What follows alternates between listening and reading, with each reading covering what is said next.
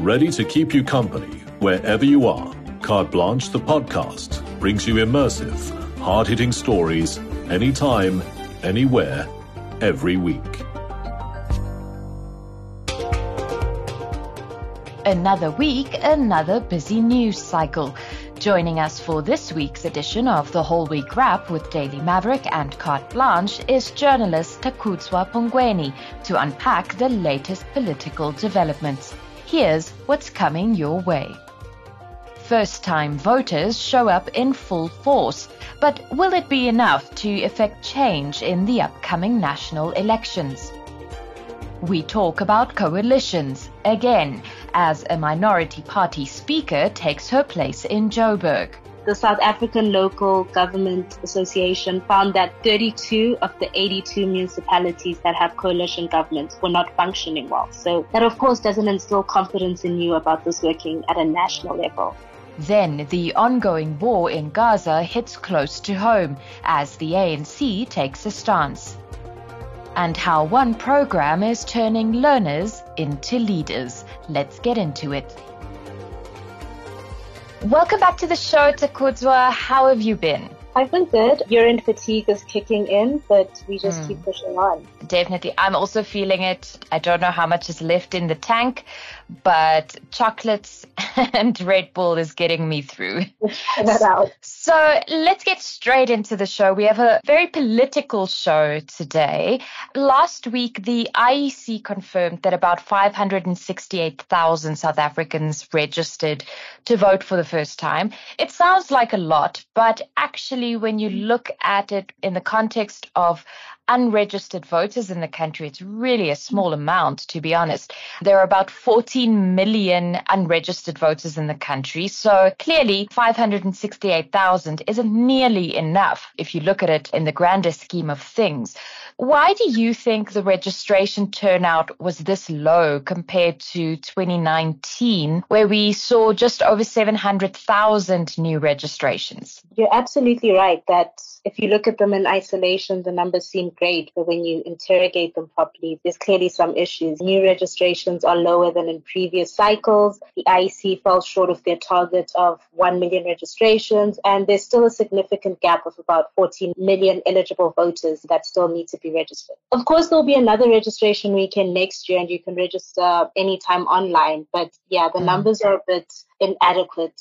Regarding the low turnout, I'm not sure. I think people just feel a bit disillusioned with, with politics at the moment and a bit of sense of hopelessness and that nothing will change even if they do register and if they do vote. So that's quite upsetting that people feel like that. And I think the encouraging part, for me at least, is that the bulk of this year's new registrations was made up by the youth, that being the 16 to 29 year olds. Do you think this is a sign of a youth that's eager to be more politically active? I think it's definitely a positive sign. Them making up the bulk of the new registration really counters the whole the youth don't care about the country, democracy and they're all mm. apathetic, you know. I wouldn't say that applies to the South African youth. I think they just feel there's a lack of accountability by political figures and politicians. They think that their vote doesn't influence how politicians exercise public power and make decisions in the public interest. There's distrust in the political processes because of corruption and government structures, and you need that trust in order to get citizens to the polls. There's the growing negative perceptions regarding the lack of service delivery, government's failure to provide the most basic things electricity, water, quality education, healthcare. I guess for the youth, it just makes them feel like it won't make a difference. Then, of course, there's the continued high youth unemployment rate, which further leads to youth dissatisfaction. I would say that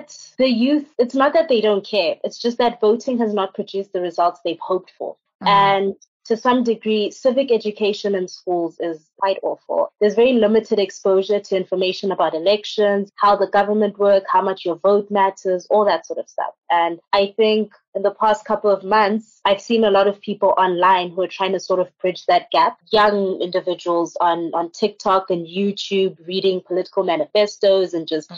explaining things to people, doing Twitter threads or X threads, whatever it's called these days. So there's definitely a push to try bridge that gap right now. But in part, you know, I know civil society society organizations have also spoken about this. The IEC isn't doing nearly enough to educate people about voting, about how you can really bring about change through voting. And in part, it's because of the budget cuts on the IEC side. But I really don't know if voter education from the IEC would make much of a difference. I think it's now a case of how voters influence each other, which will most likely play a bigger role in how the voter turnout will be next year. Political leaders are still the decision makers. They're still the ones setting the tone and the agenda and stuff. And civil society can do their part, but it's really it's up to us to mm. be reading, to be educating each other, to be trying to push your friends to register. And you know, if we're being very honest, many of our options in the elections, for lack of a better word, they suck. but yes. the only the only chance we have to make it better is to participate. Democracy is not a spectator sports. Elections are decided by people who show up. So you have the right to abstain, but if you do that, you're making it so much easier for the most incompetent official to be elected and to govern you, all because their friends and family will show up and vote. The people who show up decide for all of us. So it's absolutely not too late. You can still register online anytime. There'll be another registration weekend sometime next year. So just go out there in your masses and let's do this. Absolutely. Just reclaim that power and do your bit. Her name is Margaret Arnolds, and she's the new Speaker of the City of Johannesburg. As another one seat political party representative takes up this all important position, we cannot help but wonder about the increasingly concerning state of coalitions in South Africa. And with elections nearing, we're running out of time to figure this whole thing out. Sticking to politics, Joburg has a new speaker. This time it's Margaret Arnold. She's the third speaker in two years, which in itself shows just how tumultuous these coalition governments are. But again, we have a speaker from a minority party, this time from the African Independent Congress or AIC. Arnold is quite outspoken at times. I mean, even in her opening remarks when she was voted in, she referred to some people as that lot. So she, she's not mincing her words. Do you see this working in her favor in the long run, having such an outspoken, very direct direct speaker? Or do you see her mm-hmm. kind of towing the political line and, and kind of sticking with the ANC, the EFF, and PA Alliance just to keep them happy? Given how coalitions have been going in the past, I'll be interested to see how it pans out, how coalitions in general will pan out. You know, a lot of the conversations we've had about coalitions have been focused on the municipal level, but with the upcoming general elections, there is a, a, prospect of a coalition government at provincial and even national level. Some polls suggest that the ANC could fail to secure 50% of the vote required to form a government. And with no other party tipped to meet that threshold, there might be a coalition instead. So I think coalitions are here to stay, and now we should be posing pertinent questions and asking ourselves how do we make coalition government work better? Because clearly there's some issues that definitely need to be addressed. Yeah, this uh, conversation around coalitions has been going on for well over a year. I think it started piquing people's interest in 2022 when coalition governments started really becoming more common across the country. But it's clear that we haven't figured out how coalitions should work, especially on a municipal level. So I think the concern is that if we can't get it right on a municipal level, how on earth are we going to get it right on a national level? Very valid concern. The South African Local Government Association found that 32 of the 82 municipalities that have coalition governments were not functioning well. So that, of course, doesn't instill confidence in you about this working at a national level. And there have been some proposals on how best we can address this. One of the more controversial ones and far reaching proposals under consideration is the introduction of electoral thresholds for a party to win a seat in a council legislature. The threshold being pushed by the ANC and the DA is 1% of the vote to ensure representation at the national and provincial level. And it's still unclear what threshold is being considered for local government level. The reason this threshold is so controversial is because if the ANC and DA get their way, minority parties like ACDP, UDM, Good, COPE, all of them, they won't have MPs in parliament. And currently altogether they make up 18 of the 400 seats in parliament. So if the proposal was suddenly effected tomorrow morning, it would mean that only ANC, DA, EFF, IFP and Freedom Front Plus would be the only parties represented in parliament. And you can see why smaller parties are completely opposed to this idea because it will lead to fewer parties in councils and legislators and the larger parties consolidating their power, which is a valid concern. There are two other proposals. One of them mm. is the introduction of an independent body to mediate disputes between coalition partners. Maybe that could limit the musical chair situation that Joburg constantly finds itself with the mayors and the speakers. Then there's also a proposal to have coalition agreements published before elections. I don't know if coalitions could work nationally. It feels a bit delusional to think they could, given just how unstable and turbulent mm, coalitions yeah. have been. But they, they could be a reality, and it's very important that we start thinking about that. Coalitions are indeed here to stay. And unfortunately, I think we've reached a point now where we're going to have to figure things out as we go. We can't test the waters any longer. We just have to now see what happens. South Africa can learn from conditions in which coalitions elsewhere have been conducive to stable and accountable democratic governments. International mm. experience suggests that what tips the balance in favor of stable rather than these polarized coalitions is the willingness of political elites to prioritize collective interest over political opportunism. So mm. coalition politics will serve as a test of the values of political leaders. It will serve as a test of the strength of democratic institutions to mediate conflict, to ensure accountability. It will also serve as a test to see if political parties can agree on how to share power. Sometimes I feel like elected officials forget their common goal, which is to serve the people. So, in order to serve the people effectively, coalition governments have to just figure out a way to make this work. This past week, a motion to cut ties with Israel, pending a ceasefire and UN led negotiated settlement, was adopted in Parliament. From closing embassies to suspending diplomatic ties, the impact of this decision is far reaching. But it seems internally not even the ruling party can agree on the best approach in this hugely complex gauntlet. I want us to chat about South Africa's stance on Israel. Last week, we saw some dramatic movements from the ANC, whereby it voted to close the Israeli embassy in Pretoria and suspending all diplomatic ties. They did say until a ceasefire is agreed upon, but that ceasefire has to essentially result in long term peace. The matter is still to be voted on by the National Assembly this coming week. But firstly, what does closing the embassy actually mean? Mean? What are the implications? When an embassy is closed in a country, it means that the embassy and its associated consuls are not operational and are not providing services to the public. If there's a diplomatic dispute between two countries, one country may decide to close its embassy in the other country as a political statement to, to show disapproval, which is what the ANC is doing right now. And as you just said, it still needs to be voted upon by cabinet in the coming weeks. So right now, it's all a bit symbolic but mm. it's, it's a good start and an important start to show support to the Palestine cause uh, for freedom.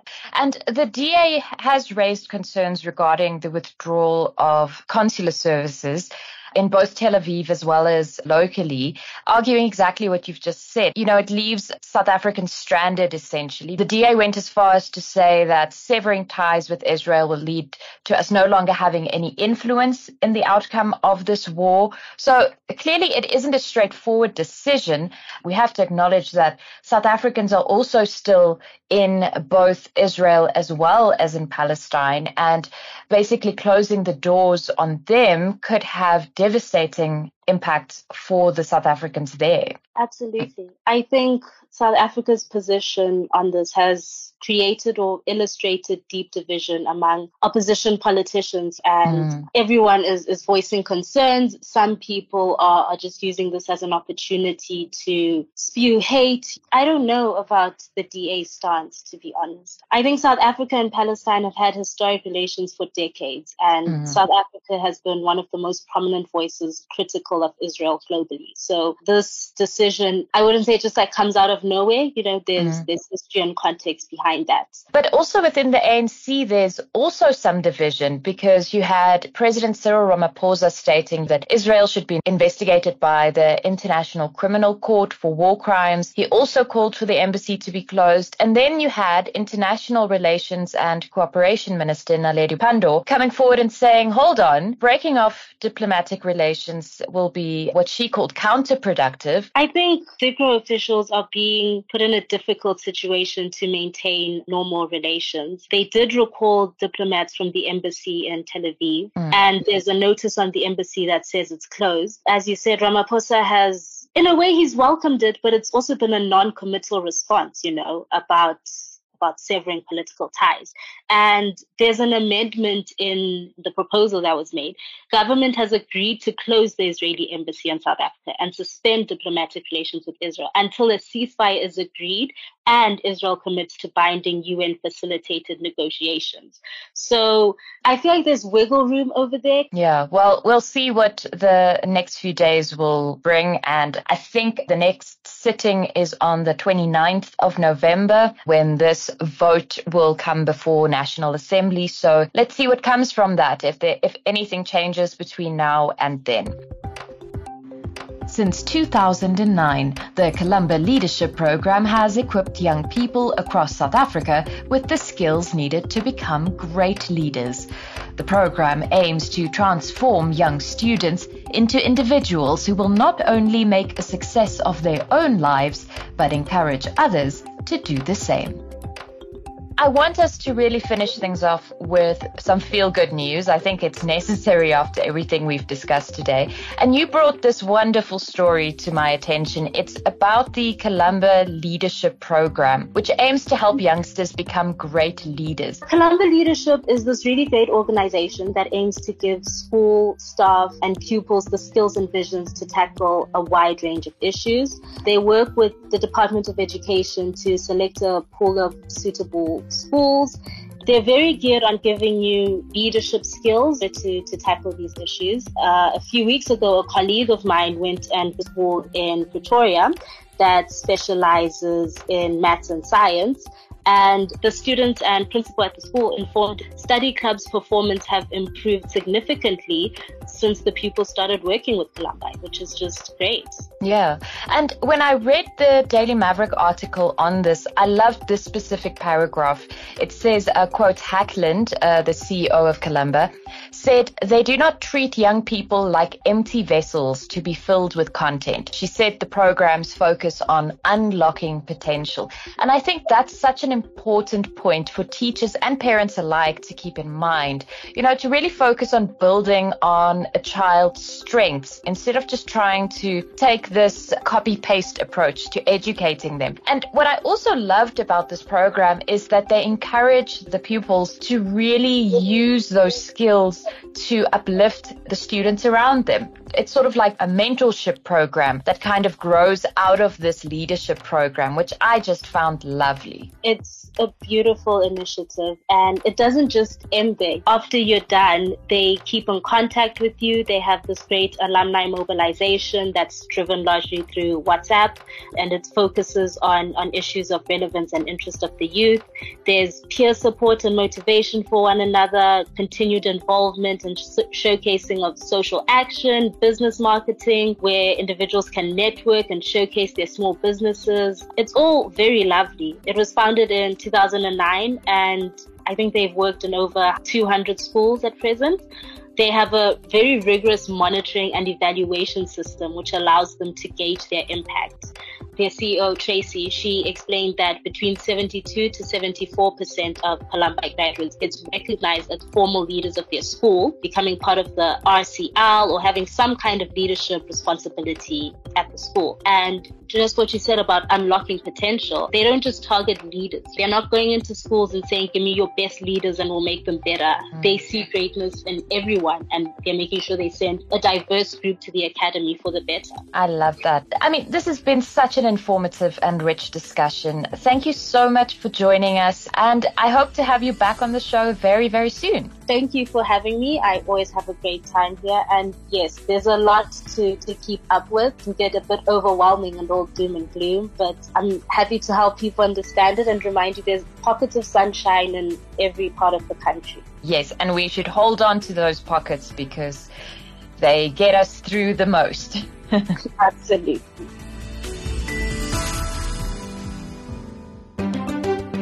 And that's a wrap. In case you missed any of our previous chats with Daily Maverick, you can find them all on Carte Blanche, the podcast, available on Spotify and all major podcasting platforms.